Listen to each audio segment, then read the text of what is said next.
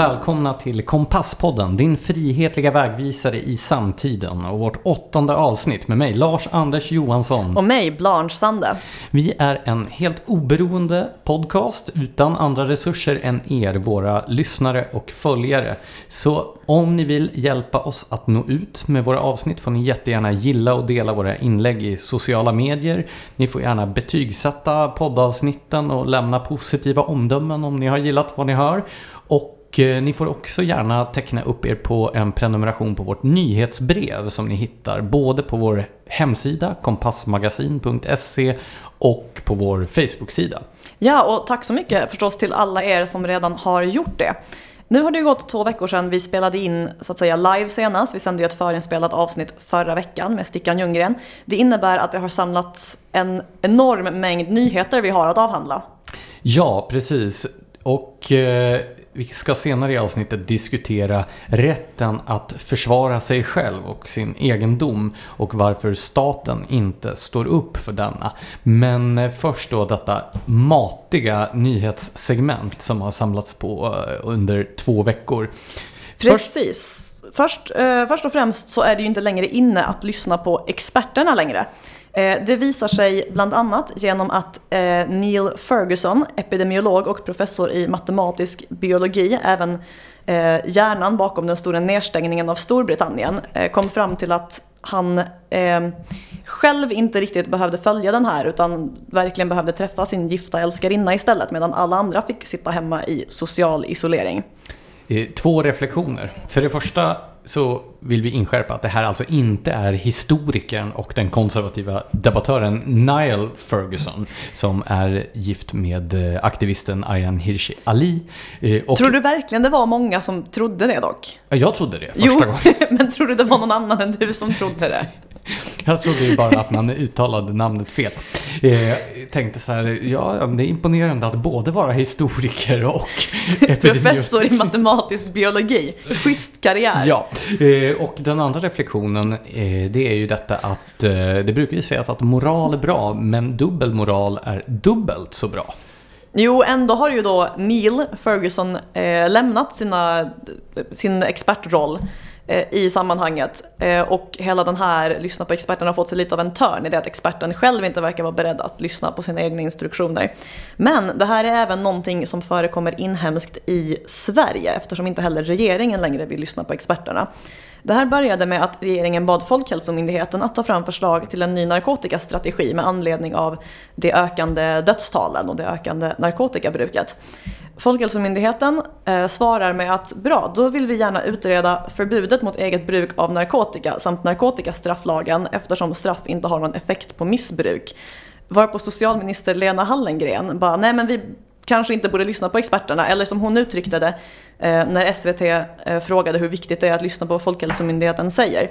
Nu tycker jag du ställer den frågan liksom på ett löst formulerat sätt. Det beror naturligtvis helt på vad det syftar på. Och vad hon menar där är då att det givetvis beror helt på vad hon personligen tycker i frågan. Men har inte det lite varit poängen hela tiden när människor har försökt tysta andra genom att säga att man ska lyssna på experterna? Nämligen att man ska lyssna på just de experter som tycker så som den personen som säger detta tycker. Ja, alltså det praktiska i sammanhanget är ju att man alltid kan hitta en expert som tycker som man själv. Sen så har eh, däremot andra verkligen valt att lyssna på experterna. Ja, Svenska Dagbladet hade ett avslöjande om partiet som numera går under namnet Liberalerna som då tydligen har presenterat politik som även näringslivet förespråkar. Precis, det här, det här stora, jag skulle nästan kalla det en icke-nyhet, men då har alltså SvD snokat fram att en före detta partisekreterare i Liberalerna som numera eh, arbetar som PA-agent, alltså lobbyist, åt exempelvis Scania. Och som står nya partiledaren Nyamko Sabuni nära. Precis, har lobbat in till Nyamko Sabuni att vara för en elektrifieringskommission. Det här var ju det science fiction-aktiga förslag hon valde att gå ut starkt med i sitt första Almedalstal, att vi borde elektrifiera vägnätet, vilket Scania då tycker skulle vara gött för de egna lastbilstransporterna. Ja, å ena sidan så kan man ju säga att det är ju inte så uppseendeväckande om ett politiskt parti väljer att lägga politiska förslag som är mainstream inom den del av näringslivet som berörs av det politiska förslaget. Men vi var väl en och annan i Almedalen som höjde ett ögonbryn över att den helt nytillträdda partiledaren, hon hade väl varit i en vecka vid det där laget, väljer att som första skarpa politiska förslag presentera en elektrifieringskommission. Jo, jag var nog en av dem. Men alltså fortfarande i relation till andra partier så är ju det här inte mycket att komma med. Alltså det är så här politiken fungerar. Varje politiker med ens ett kryddmått makt omges ju av en svärm av lobbyister som försöker få in den ena eller den andra agendan där. Och det i sig är ju ett tecken på att politiker har för mycket makt. För alltså när det blir rationellt för företag att lägga sina pengar inte på sin egen verksamhet utan på att betala folk att försöka påverka politiker. Då har ju politiken alldeles för mycket inflytande över företagens verklighet. En alternativ tolkning är att politiken har för lite kompetens och därför måste förlita sig på externa aktörer för att formulera den politik som tidigare formulerades av partierna själva. Det ena behöver inte utesluta det andra. Har du tänkt på att eh, sakkunnig väldigt sällan syftar på någon som kan någon specifik sak? Jo, det, ja, jag ser vad du menar. Ja, och eh, sen har eh, ICA Maxi i Nacka valt att plocka bort då produkter från eh, tv-profilen Paolo Robertos märke från sina butikshyllor. Ja, det här är då ett starkt och modigt ställningstagande mot sexköp. Bakgrunden till det här då är att Paolo Roberto hade den enorma oturen att första gången han köpte sex råkade han åka dit i en polisrazzia mot en lägenhetsbordell i Stockholms innerstad. Maximal otur när det är första gången. Ja, sjukt att det verkligen händer den allra första gången han gör det. Men ja, otur har vi väl alla ibland. Ehm, och eh, det finns vissa försvårande omständigheter också i det att eh, det här var ehm, Alltså den prostituerade i frågan var en rumänsk kvinna och Rumänien är ett väldigt fattigt land där det förekommer en hel del människohandel inom sexindustrin. Eh, och Paolo Robertos försök att hantera den här krisen det var då att i princip, i princip springa direkt från polishuset till tv-studion för att prata ut om det här och där råkade han undslippa sig att han inte ens var säker på om hon var där av egen fri vilja, vilket ju är graverande. Du verkar skeptisk till Robertos krishantering här. Om du hade varit hans krishanteringskonsult. Så hade jag avgått. Nej men alltså, så här, hans strategi, och det här, det sorgliga är att den här strategin brukar ju funka för brottslingar i Sverige. Eh, även om andra brukar göra deras case åt dem. Men vad Paolo Roberto eh, använde för att motivera sitt beslut att gå till den här eventuellt människohandlade prostituerade, eh, det var då att eh, så här, jo men han blev ju utsatt för övergrepp när han var liten och har ett mörker inom sig vilket får honom att vilja förstöra sitt liv på det här sättet och därför är det egentligen synd om honom.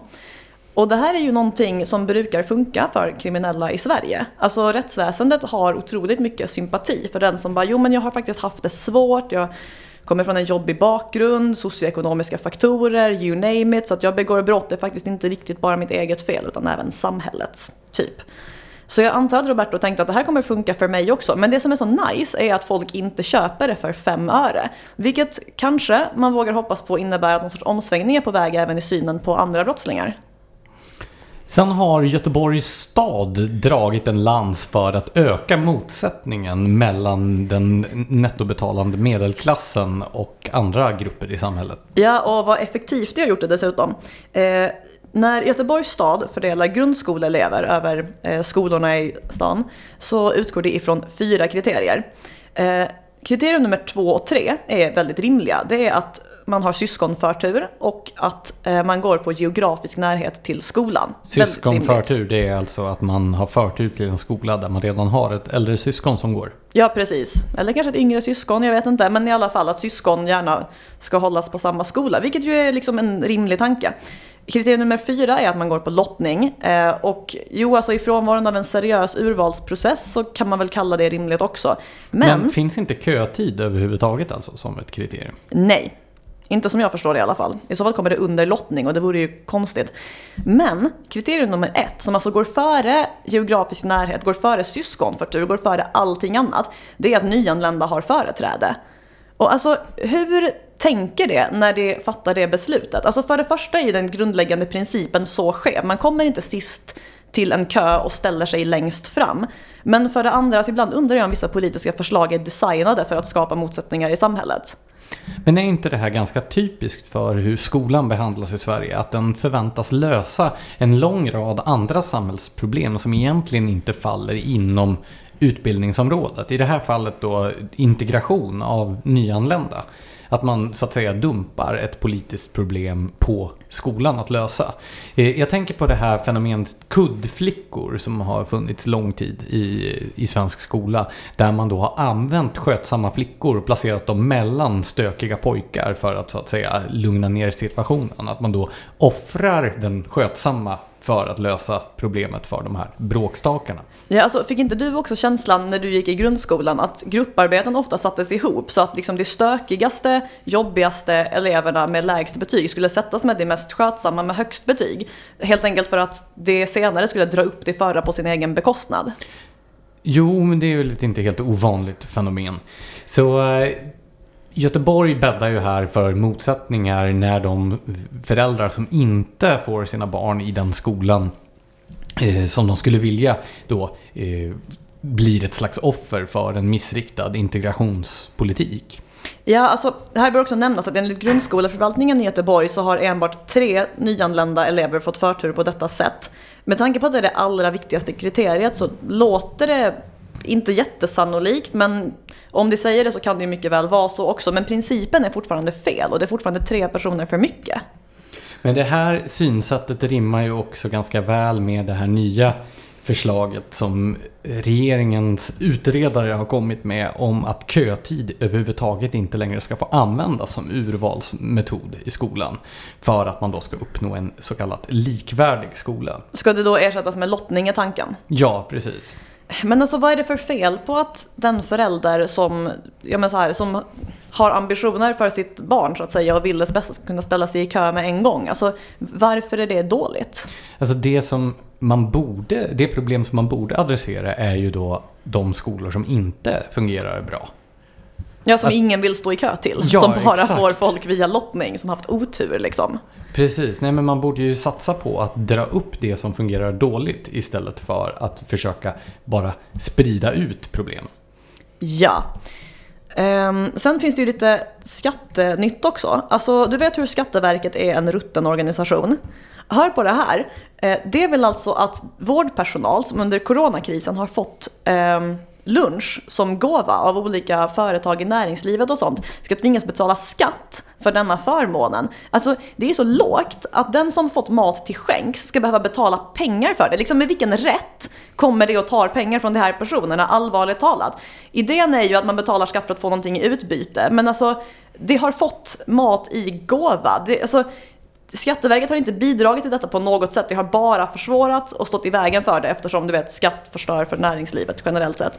Jag får nästan intrycket av att du vill undanhålla den offentliga sektorn en tänkbar inkomst här. Jag har ingen kommentar, jag kan varken bekräfta eller förneka, jag vet inte vad du talar om. Men konkret, vad, vad handlar det här om då? Det är vårdpersonal som då har fått matlådor under corona epidemin. Precis, som tack för sin insats och så. Det ska då behöva redovisa detta i nästa års deklaration och betala skatt på det.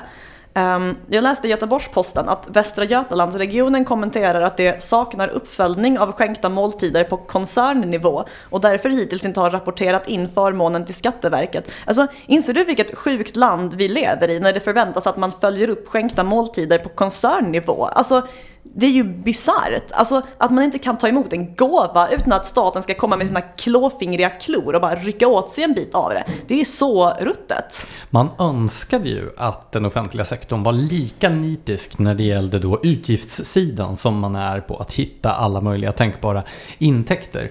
Å andra sidan, tror du inte att den här typen av närighet och småsinthet på sikt kommer att då undergräva förtroendet för för eh, skattesystemet som sådant. Det är ju bekymmersamt nog så att eh, Skatteverket är en av de myndigheter som svenskarna har allra högst förtroende för. Ja, fast det där kan man ju tolka på två sätt. Alltså jag har ju inget förtroende för att Skatteverket skulle göra någonting bra eller vilja oss väl eller så, men jag har ju allt förtroende för att det kommer göra allt som överhuvudtaget står i dess makt och lite till för att ta mina pengar ifrån mig.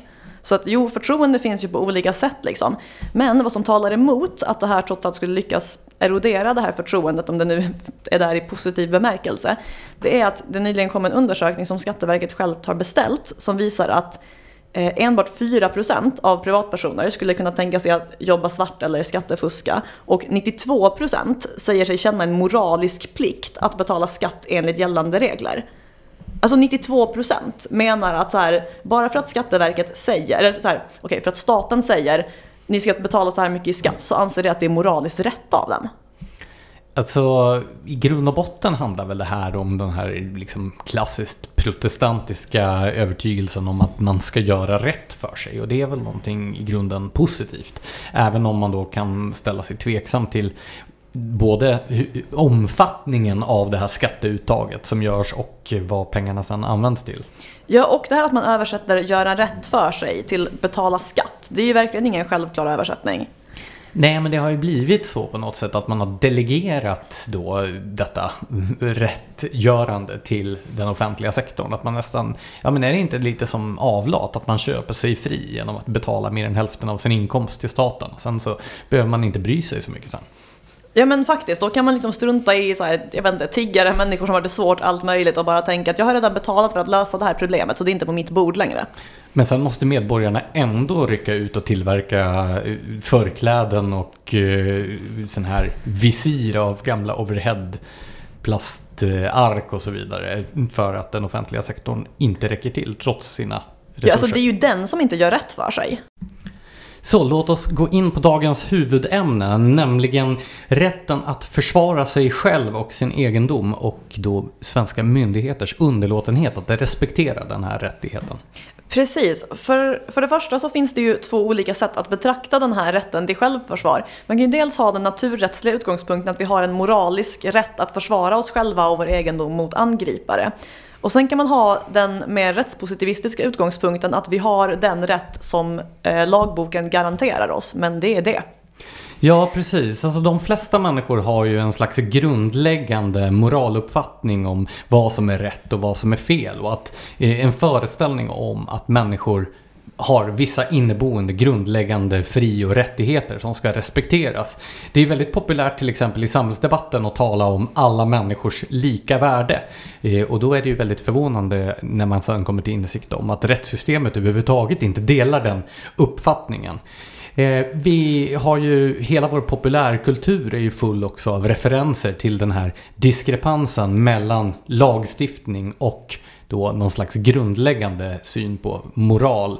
Eh, till exempel då eh, det finns minst två spelfilmer som handlar om Sophie Scholl och eh, den här tyska motståndsgruppen Vita Rosen som delade ut flygblad mot nazistregimen och som sen då dömdes till döden. Och Scholl och två av hennes eh, då medsvurna avrättades genom halshuggning 1943. Och eh, jag tror att det är väldigt få som tycker att det är Scholl och hennes medsvurna som är skurkarna i den här historien eftersom de bröt mot den rådande lagstiftningen. Förhoppningsvis tycker man ju inte att det är problemet i sammanhanget. Tvärtom så tycker vi ju att människor som bryter mot lagar som uppfattas som omoraliska och istället följer sitt samvete är hjältar. Ja, precis. Den amerikanska segregationen är ju ett annat väldigt bra exempel på konflikten mellan eh, rätt och fel enligt moralen och rätt och fel enligt juridiken. Alltså, segregationen på det sättet som den genomfördes i USA, det bryter ju mot de flesta människors känsla för etik och moral, åtminstone i samtiden och här. Eh, liksom att strunta i segregationen var ju det moraliskt rätta att göra, men det var ju juridiskt fel. Precis, och det här... Hänger... Rosa Parks hade en moralisk rätt att sätta sig där hon satte sig, men juridiskt sett hade hon ju inte den rätten. Enligt då det naturrättsliga perspektivet så har alla människor grundläggande fri och rättigheter som är eh, eviga och som består i alla tider och på alla platser. Men utifrån det andra perspektivet, alltså eh, rättspositivismen, eller snarare dess mest extrema uttolkning i form av värdenihilismen, så är lagen istället helt subjektiv. Eller rättare sagt, rätten är subjektiv. Vilka rättigheter du har är bara avhängigt hur lagstiftningen ser ut där du befinner dig. Så enligt det, den ideologi som dominerar i då det svenska rättssystemet så skulle ju då Sofie Scholl vara skurken i sammanhanget. När man konfronterar jurister med det här så brukar de ofta slingra sig själva och försöka undvika själva frågeställningen. Men den här synen då på att det inte finns någon slags moral överhuvudtaget utan, utanför lagen. Den springer som sagt ur rättspositivismens extrema uttolkning i form av värdenihilism. Rättspositivismen menar att man måste skilja på lag och moral. Medan värdenihilismen menar att det finns ingen moral överhuvudtaget. I den mån man överhuvudtaget kan prata om det från ett värdenihilistiskt perspektiv så är moralen en slags produkt av lagstiftningen. Det vill säga politiker stiftar lagar som ska bli normerande i samhället och få medborgarna att ändra sitt beteende. Så rent övergripande, rättspositivism är att man anser att lagen inte behöver följa moralen och värdenihilism är att man anser att lagen är moralen. Alltså, rättspositivismens, en dess grundprinciper är att man måste skilja mellan lagstiftningen och moralen. Och det som jurister ska befatta sig med i rättssalen, det är enbart då lagstiftningen så som den ser ut. Eh, medan då värdenihilismen, den ifrågasätter överhuvudtaget förekomsten av värden utanför det som man kan väga och mäta och så vidare. Det finns en eh, mycket läsvärd essä som eh, journalisten Maciej Saremba skrev i den insomnade tidskriften Moderna Tider, jag tror det var 95 eller sånt där, som heter Orättens rötter, där han beskriver då den här filosofin bakom eh, det svenska rättssystemet och lagstiftningen. Och eh, han, ja, jag kan citera. Den positivistiska rättsfilosofin med Axel Hägerström som filosof och hans främsta lärjunge Wilhelm Lundstedt som energisk praktiker professor i Uppsala 1914 till 47, riksdagsledamot för Socialdemokraterna 1928 till 49. Revolutionerade i själva verket rättens förhållande till makten. Den vetenskapliga positivismen befattar sig bara med den verklighet som kan iakttas, mätas, vägas, analyseras på ett entydigt sätt eller prövas genom experiment. Varken rättskänsla, plikt, rättsprinciper, moral eller mänskliga rättigheter kan bearbetas med sådana instrument. Här krävs istället förmåga till inlevelse, humanistisk bildning, sinne för paradoxer och en smula intuition. Således deklarerade rättspositivisterna att ovannämnda fenomen inte fanns. Det var blott övergående sinnestillstånd och skulle därför utmönstras ur rättsfilosofin. Därför kunde det enligt Lundstedt inte finnas några orättfärdiga lagar eftersom orättfärdig hänvisade till en känsla och ingenting annat. Ett påstående att en lag skulle kunna kränka en rättighet var enligt Lundstedt citat, lika meningslöst som en papegojas pladder. Alltså vad jag hakar upp mig på i sammanhanget särskilt nu när du läser det här citatet, det är idén att rätts, rättskänsla och rättsprinciper skulle vara övergående sinnestillstånd. Alltså om man har den här mekaniska synen på rätt och fel, är det någonting som är övergående så är det väl lagar. Det stiftas ju nya hela tiden. Det är ju i konstant förändring vad som är tillåtet och inte. Och idén att det skulle vara det beständiga och rättskänsla det förgängliga, det är ju skruvat. Men det här är ett väldigt bekvämt sätt för den som betraktar politiken som ett progressivt projekt. Att då också använda lagstiftningen som politikens förlängda arm.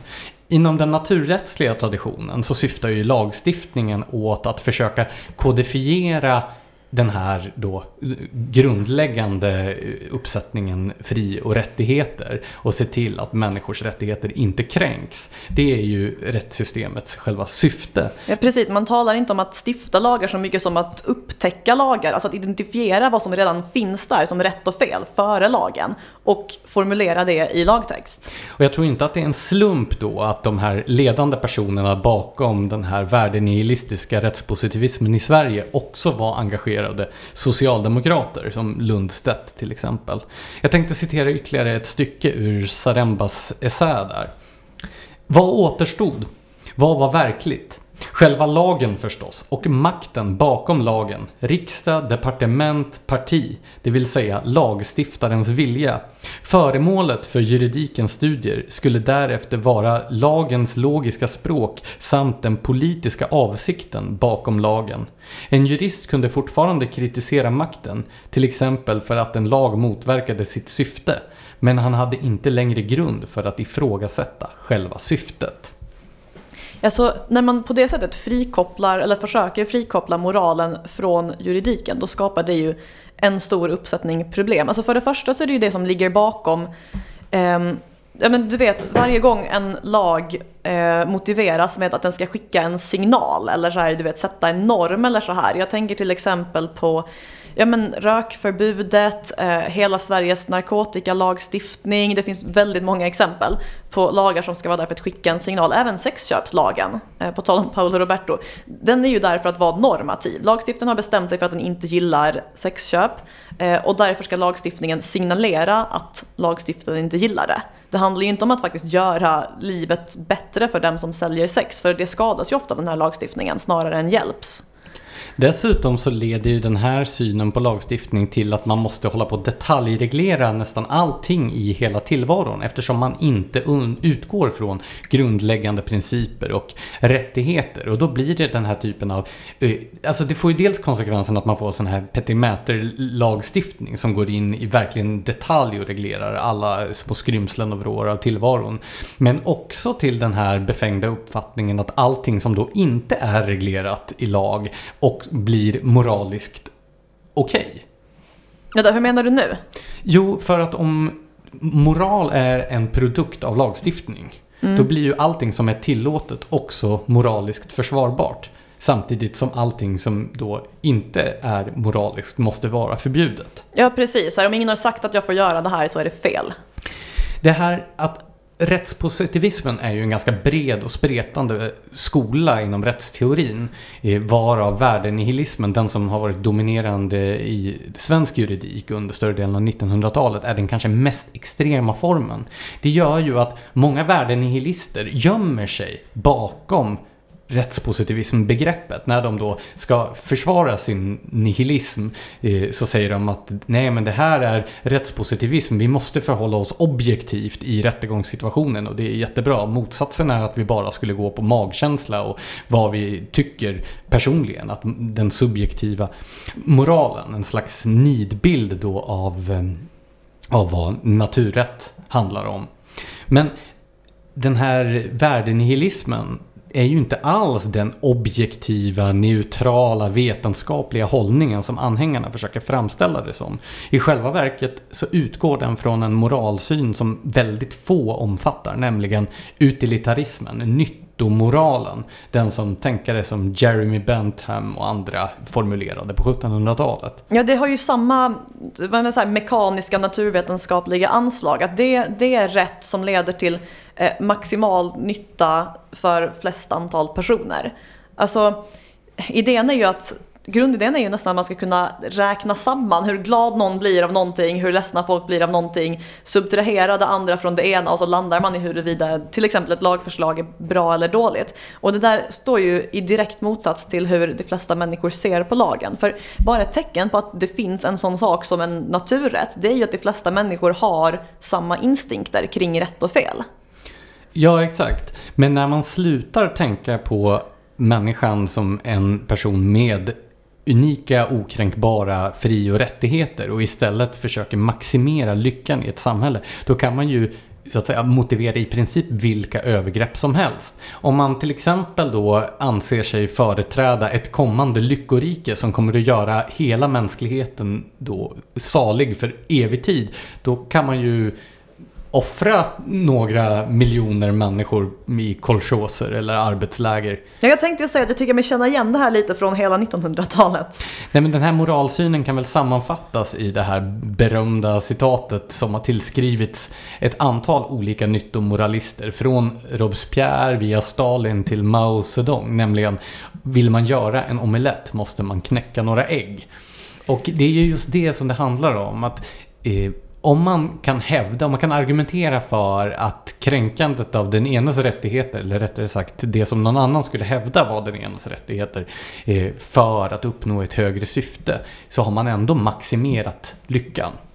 Men problemet med det här, förutom det uppenbara teoretiska problemen, det är också att i praktiken blir konsekvensen av rättspositivism och värdenihilism att folk i stora grupper förlorar förtroendet för rättssystemet. Och det är ju det vi ser när det gäller till exempel rätten till självförsvar. Eh, vi pratade ju i avsnitt 6 eh, om den här gårdsägaren i Dalarna som fick ett och ett halvt år i fängelse för att han skyddat sig mot en våldsam inkräktare i sitt eget hem. Eh, för att rekapitulera lite snabbt, det var sommaren 2018 då den här mannen kommer hem till sin bostad eh, där han har en inneboende som nyligen har blivit misshandlad och hotad till livet av en person boende i närheten.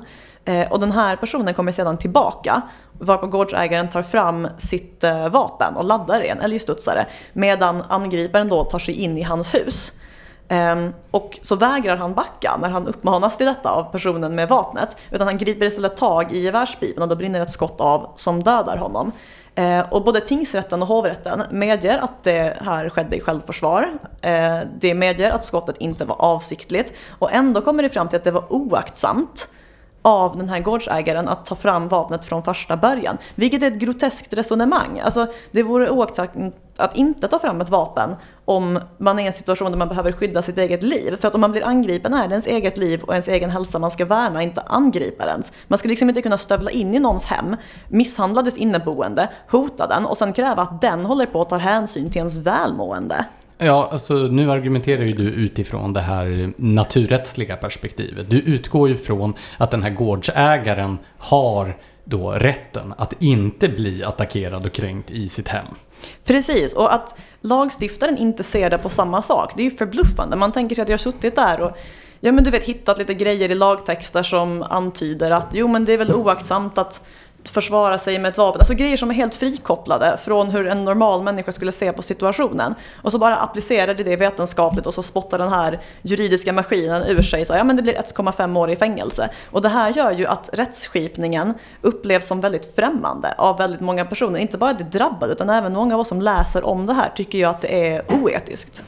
Precis, för att då enligt den principiella utgångspunkten så har gårdsägaren det moraliska övertaget jämfört med eh, angriparen som kommer till gården eftersom angriparen kränker de grundläggande fri och rättigheterna. Ja, alltså idén är ju att varje individ omgärdas av en så att säga mur av rättigheter som man inte får överträda. Man får inte fysiskt skada andra, ta deras egendom ifrån dem mot deras vilja, döda dem, hota dem, den sortens grej. Och när någon överträder den här gränsen, då är det den personen som är problemet. Och tills den har backat tillbaka över gränsen igen, både liksom fysiskt och rent moraliskt, så är det den personen som, är, som gör fel och den som försvarar sig som gör rätt. Det här hänger ju samman med ett annat begrepp som ofta används i samhällsdebatten, nämligen den här teorin om ett samhällskontrakt. Man brukar ju ofta hänvisa till samhällskontraktet när någon anser att det har blivit brutet.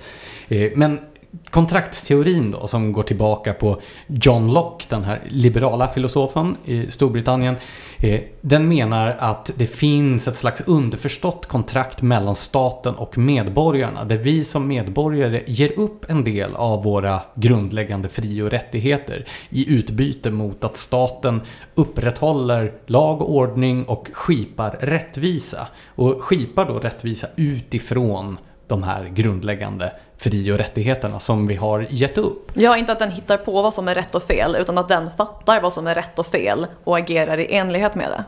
Men en stat som istället värnar sina egna intressen. För det är ju där skon klämmer i det här fallet, när någon försvarar sig själv och staten går in och straffar den som försvarar sig själv. Då handlar det ju helt enkelt om att eh, den som agerar i självförsvar kränker statens då ja, man brukar tala om ett våldsmonopol istället. Och det betraktas ju då som värre eftersom staten har ett intresse av att upprätthålla sin egen maktposition. Precis, alltså staten agerar ju som att, den har som att den har våldsmonopolet och upprätthåller det och garanterar vår säkerhet och trygghet och så. Och den som då försöker gå därutöver för att skydda sig, den blir suspekt. Men i själva verket så misslyckas ju staten konstant med det här som vi ja men så här, ser om vi öppnar en vilken tidning som helst. Eh, men ändå straffar den den som försöker försvara sig själv. Liksom staten lämnar ett tomrum efter sig när den inte upprätthåller den här tryggheten som den lovar i det tänkta samhällskontraktet. Men straffar ändå den som försöker kompensera för statens egna tillkortakommanden. Och det här undergräver ju i slutändan även statens maktbas. För Samhällskontraktet är naturligtvis en teoretisk konstruktion. Det är ju ingen av oss som någonsin har skrivit under ett samhällskontrakt. Jag skulle inte göra det heller om någon höll fram Inte en chans, jag hade rivit det i stycken. Precis, men om vi ändå utgår från den hypotetiska modellen så är det ju så att när medborgarna inte längre upplever att lagstiftningen och rättsväsendet står på deras sida i de situationer som är mest grundläggande för den här teoretiska konstruktionen, nämligen värnandet av fri och rättigheterna. Då kommer man inte heller att känna något förtroende för staten. Och till slut så har den inte legitimitet i medborgarnas ögon. Jag menar, vad händer hos den som blir angripen av en galen våldsverkare, försvarar sig själv och själv blir dömd till fängelse? Ja, alltså bara en sån sak som att bli liksom häktad för det. Det var ju ett fall i Malmö för ett tag sedan med en familjefader som eh, misshandlade en man Eh, och historien bakom var att den här mannen hade tagit sig in i familjefaderns hem, stoppat en pistol i munnen på hans sjuåriga son och liksom uppenbarligen hotat honom till livet. Alltså att överhuvudtaget i ett sånt fall liksom misstänka familjefadern för grov misshandel. Jag tycker man har full rätt att misshandla den som pistolhotar ens barn. Och jag tror ändå att många skulle hålla med mig om den saken. Även jag, jag, skrev ju, jag skrev ju en text om det här, publicerade den på Facebook och i kommentarsfältet dök då åsikten upp att den som försvarar sig mot en angripare är lika illa som angriparen själv. Eh, och eh, den, den hämnas ju på angriparen vilket är fel för att hämnd ska man inte ägna sig åt. Min åsikt är ju tvärtom att så här, det är klart man ska hämnas på den som angriper någon. Det är så man skipar rättvisa. Den som har skadat andra förtjänar att liksom lida för det själv, öga för öga liksom. Det finns ju naturligtvis ett slags proportionalitetsförhållande, så är det ju. Och det i, ja, det är det som är ett öga och sen ett annat öga. I, ett domstols, eh, I en domstolssituation så måste ju naturligtvis rätten avgöra om våldet som har använts i självförsvar är rimligt. Problemet här och när då förtroendet för rättsstaten undergrävs är när man som medborgare upplever att staten tar förövarnas parti. Jag, menar, jag tror ju inte ens att den liksom mest förhärdade liksom, libertarian tycker att det är rimligt att man ska liksom avrätta barn som pallar äpplen i någons trädgård. Eh, nej, det tycker inte jag heller faktiskt. Men alltså det finns ju diverse tragiska exempel på just det vi talar om när rättsstaten misslyckas med att leverera själv och sen straffar. Eh, det var ett ganska uppmärksammat och väldigt tragiskt fall utanför Vallåkra söder om Helsingborg. Eh, där en äldre man blev angripen i sitt hem av två eh, killar i så här, över typ 20-25 år ungefär. Eh, han hade då tidigare varit romantiskt involverad med deras mor. Och det... Vilken fin omskrivning. jag är känd för mina fina omskrivningar. Eh, I alla fall, de här båda sönerna hade dock, eh, som jag förstår det, något av ett... Eh, horn i sidan. Eh, horn i sidan och kanske lite av ett... Eh, Ont öga. Försöker du tävla med mina fina omskrivningar nu? För att det, du har inte en chans.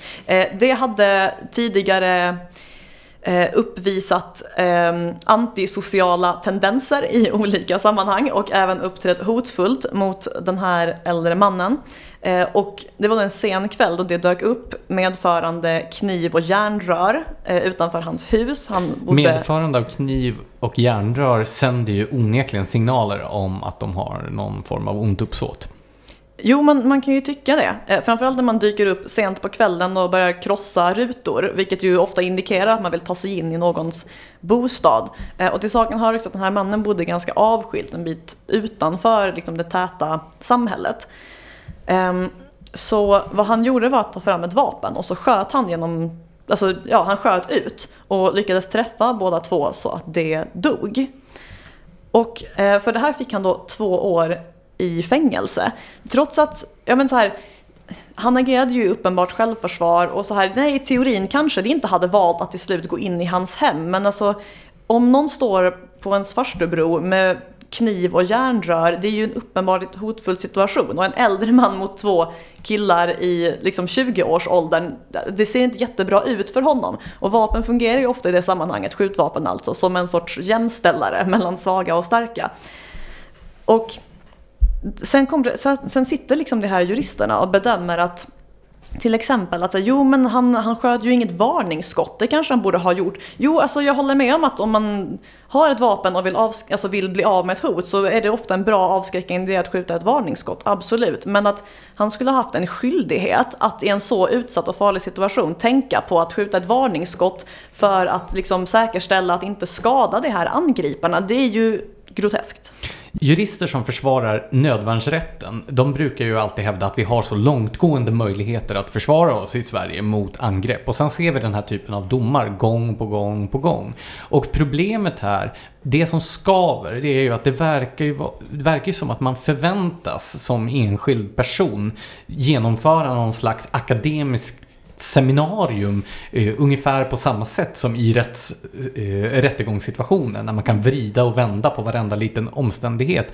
Hur skulle jag kunna skydda mig i det här sammanhanget utan att skada mina angripare allt för mycket för att det är högt upp på min intresselista just nu? Precis, vi talar ju alltså om människor som sannolikt inte jätteofta befinner sig i den här typen av existentiella nödlägen när de är hotade till sitt eget liv och då ska göra den här typen av extremt delikata avväganden om exakt hur mycket våld som krävs för att freda sig mot det angrepp som sker.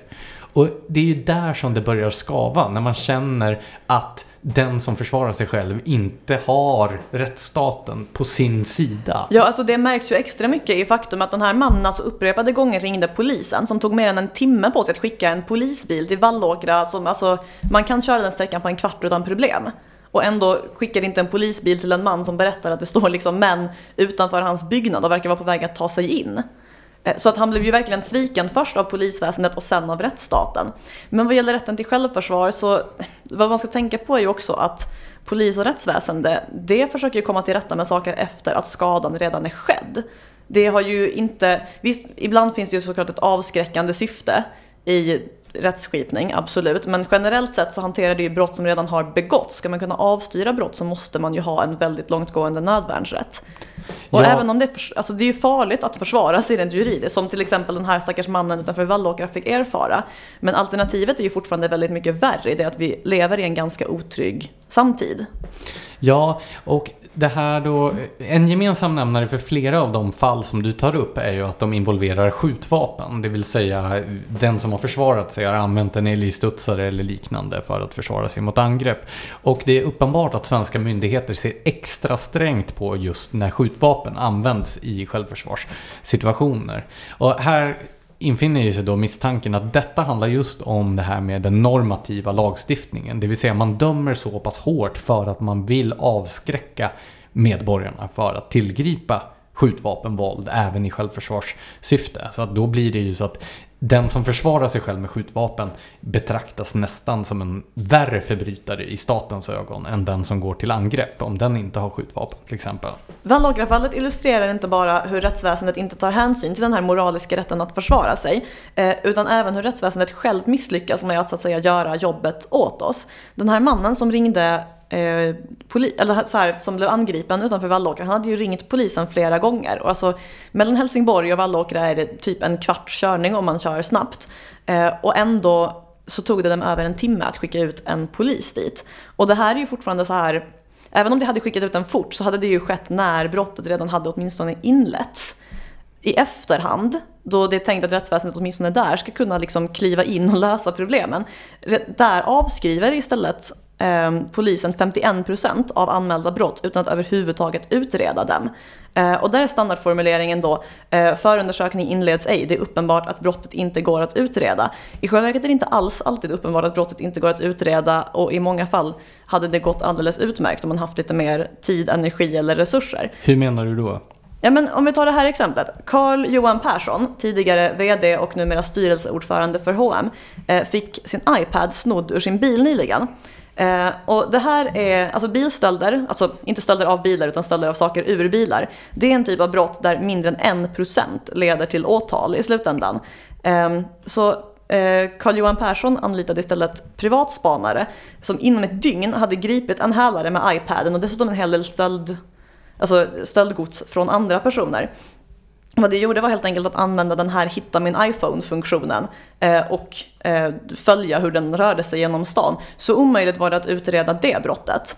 Eh, och tur för Carl-Johan, Carl Persson att han har förmånen att vara multimiljardär men resten av oss är ju hänvisade till det svenska rättsväsendet och det klarar för närvarande upp till exempel 6% av stölder, 11% av rån, 11% av misshandelsfall, 17% av våldtäkter och det är ändå en rejäl ökning jämfört med hur det varit tidigare. Ehm, 4% av bostadsinbrott. Alltså det levererar inte, varken för att förebygga brott eller i efterhand för att lösa dem. Det som då illustrerar vad som är rättsstatens egentliga prioriteringar det är ju när då människor agerar för att själva styra upp saker. Nu hade ju då eh, Carl-Johan Persson anlitat en privatspanare som hittade hans iPad. Men det finns ju de som har vidtagit mer drastiska åtgärder. Jag tänker på till exempel det här fallet som var i småländska Ljungby för några år sedan när ett antal människor tröttnade på att vid upprepade tillfällen utsättas för såna internationella stöldligor som åkte runt. Och när polisen då underlät att åka ut och undersöka det här så tog de lagen i egna händer, organiserade ett medborgargarde, hittade förövarna och körde iväg dem till någon avskild plats där de då eh, utövade improviserad rättsskipning på egen hand. Då ryckte den svenska rättsstaten ut. För det var alltså ett större problem att någon tog sig rätten att utmana statens våldsmonopol och monopol på rättsskipning än att en internationell stöldliga kränkte medborgarnas rättigheter. Ja, och alltså har det resurser och möjlighet att eh, åka ut för en sån sak, då hade de haft resurser och möjlighet att ta sig an stöldligeproblemet och ändå gör det inte det. Det illustrerar ju precis vad vi snackar om. Men det här tycker jag också man ser i själva samhällsdebatten. När människor då eh, tar upp Ja, men till exempel den eskalerande gängkriminaliteten eller eh, de här förnedringsrånen mot ungdomar. Eh, du vet, kissande rånare som förnedrar eh, ungdomar. Inte bara stjäl deras saker utan också eh, torterar och förnedrar dem på diverse obehagliga sätt. Och så anför man då argumentet att det här är ett problem eftersom det riskerar att leda till att människor tar lagen i egna händer. Som om det inte vore illa nog att människor blir kissade i ansiktet och förnedrade och rånade och ihjälskjutna. Utan det stora problemet är att det i förlängningen riskerar att leda till att människor bildar medborgargarden. Alltså det är ju bättre att folk tar saken i egna händer än att ingen rättvisa skipas överhuvudtaget. Alltså hellre hemsnickrad rättvisa än ingen alls om man nu måste välja. Idealet skulle förstås vara att staten gör sitt jobb, alltså att rättsväsendet gör sitt jobb. Men även från statens perspektiv så borde ju den här utvecklingen vara ett problem med tanke på att om människor vid allt för många tillfällen iakttar att den enda gången som myndigheterna verkligen engagerar sig är när människor är tvungna att försöka freda sig själva mot att utsättas för brott. Ja, men då kommer ju till slut förtroendet för rättsstaten att vara helt bortblåst. Ja, så det finns ju ett annat fall med eh, Eh, vad vi då kan kalla improviserad rättvisa. Eh, där eh, en man hade våldtagit två flickor tror jag det var och deras släktingar hade Istället för att anmäla det hela för att det bedömde att det inte skulle vara någon idé ändå, med tanke på vilka straff våldtäktsmän ofta får i Sverige så hade det förmodligen en poäng. Så åkte deras släktingarna hem till våldtäktsmannen och misshandlade honom. Och då blev, det, liksom, då blev det ett rättsfall och faktiskt även våldtäktsmannen och inte bara den som hade, det som hade försökt skipa rättvisa straffades. Men det illustrerar ju fortfarande fenomenet. Även det här grindsamhällena som har börjat uppstå på många ställen.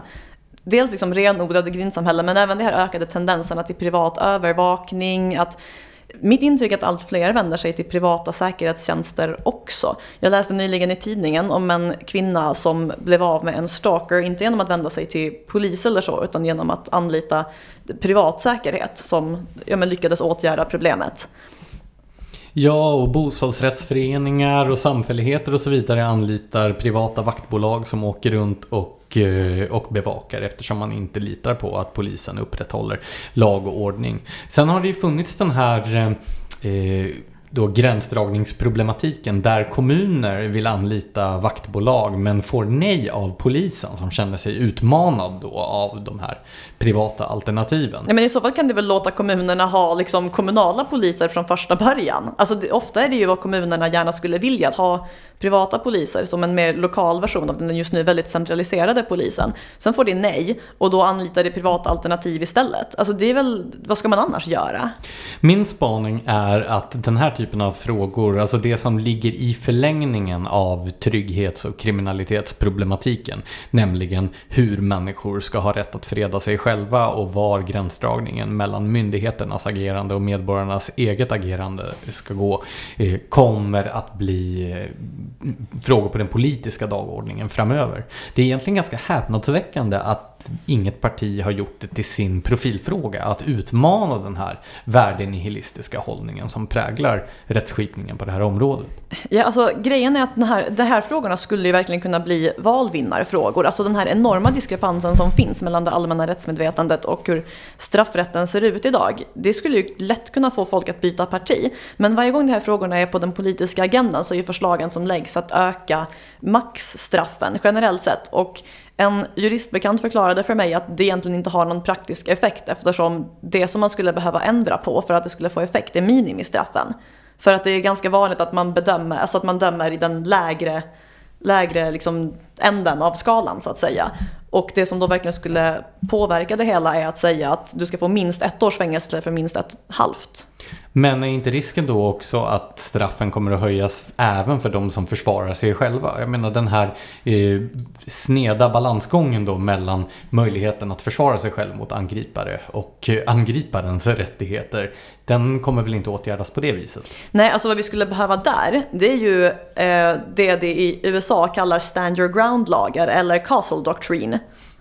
Stand your ground, alltså att du, om du blir angripen oavsett var du befinner dig så har du ett moraliskt övertag och även ett juridiskt sådant. Du har väldigt långtgående rättigheter att freda dig själv med ja, det våld som helt enkelt behövs för att skydda dig och din egendom. Precis, inte riktigt var du än befinner dig, men om du befinner dig där du har rätt att vara, ja, så har du också rätt att försvara dig. Ja, inte som i Sverige, att du har rätt, när du befinner dig på någon annans egendom, att försvara dig mot dess skyddsförsök. Medan då den här Castle Doctrine, som är kanske en lite mer eh, tillbakalutad variant, där handlar det om att om du befinner dig på din egen mark eller i ditt eget hem så ska du inte behöva backa undan överhuvudtaget. Ja, alltså grunden här är att den som blir angripen inte är den som ska vara förpliktigad att backa. Och det där hänger ju väldigt nära ihop med den moral vi diskuterar. Du har inte en moralisk plikt att backa om någon angriper dig. Du har en moralisk plikt att backa om du angriper någon. Och alltså, om vi nu snackar utifrån den rättspositivistiska idén att staten ska skicka signaler med lagstiftning. Vilka signaler skickar den när den menar att det är angriparen som har liksom rätten på sin sida och den angripna som ska backa och fundera på om jag skulle kunna skjuta varningsskott eller på annat sätt skydda den här angriparens hälsa. Nej, precis. Eh, jag associerar tillbaka till eh, Sarembas gamla artikel där från 90-talet. Som ju, alltså det verkar ju som att det inte är så hemskt mycket som har hänt på det här området sedan dess. Eller möjligen att det har förvärrats. Men han avslutar i alla fall sin essä med att Dags för ett stilbrott. Människor visar sig i svåra lägen kunna uthärda mycket. Otrygghet, fattigdom, brist på demokrati. Men det finns ett begär som aldrig lämnar den som drabbats av orättfärdighet. Längtan efter rättvisa och upprättelse. Därför är rättvisa det enda som aldrig får överlämnas åt de manipulerande ingenjörerna. Ty utan den kan människor inte leva och samhällen inte bestå. Det är det som sagorna handlar om. Jag skulle visserligen säga att det finns fler saker än så som inte får överlämnas till dem, men alltså han har ju helt rätt. Eh, och vi kan väl avsluta det här avsnittet med att konstatera att även om det är farligt att försvara sig juridiskt och såklart i vissa fall fysiskt, så är det fortfarande någonting man behöver göra för att ingen annan kommer ju att göra det åt en. Jag har en känsla av att det här är en problematik som vi kommer att få anledning att återkomma till i fler avsnitt av Kompasspodden framöver. Men tills dess så vill vi bara tacka er som har lyssnat och återigen uppmana er till att prenumerera på vårt nyhetsbrev, gilla och dela våra inlägg i sociala medier och återkom nästa vecka. Tack för att ni har lyssnat.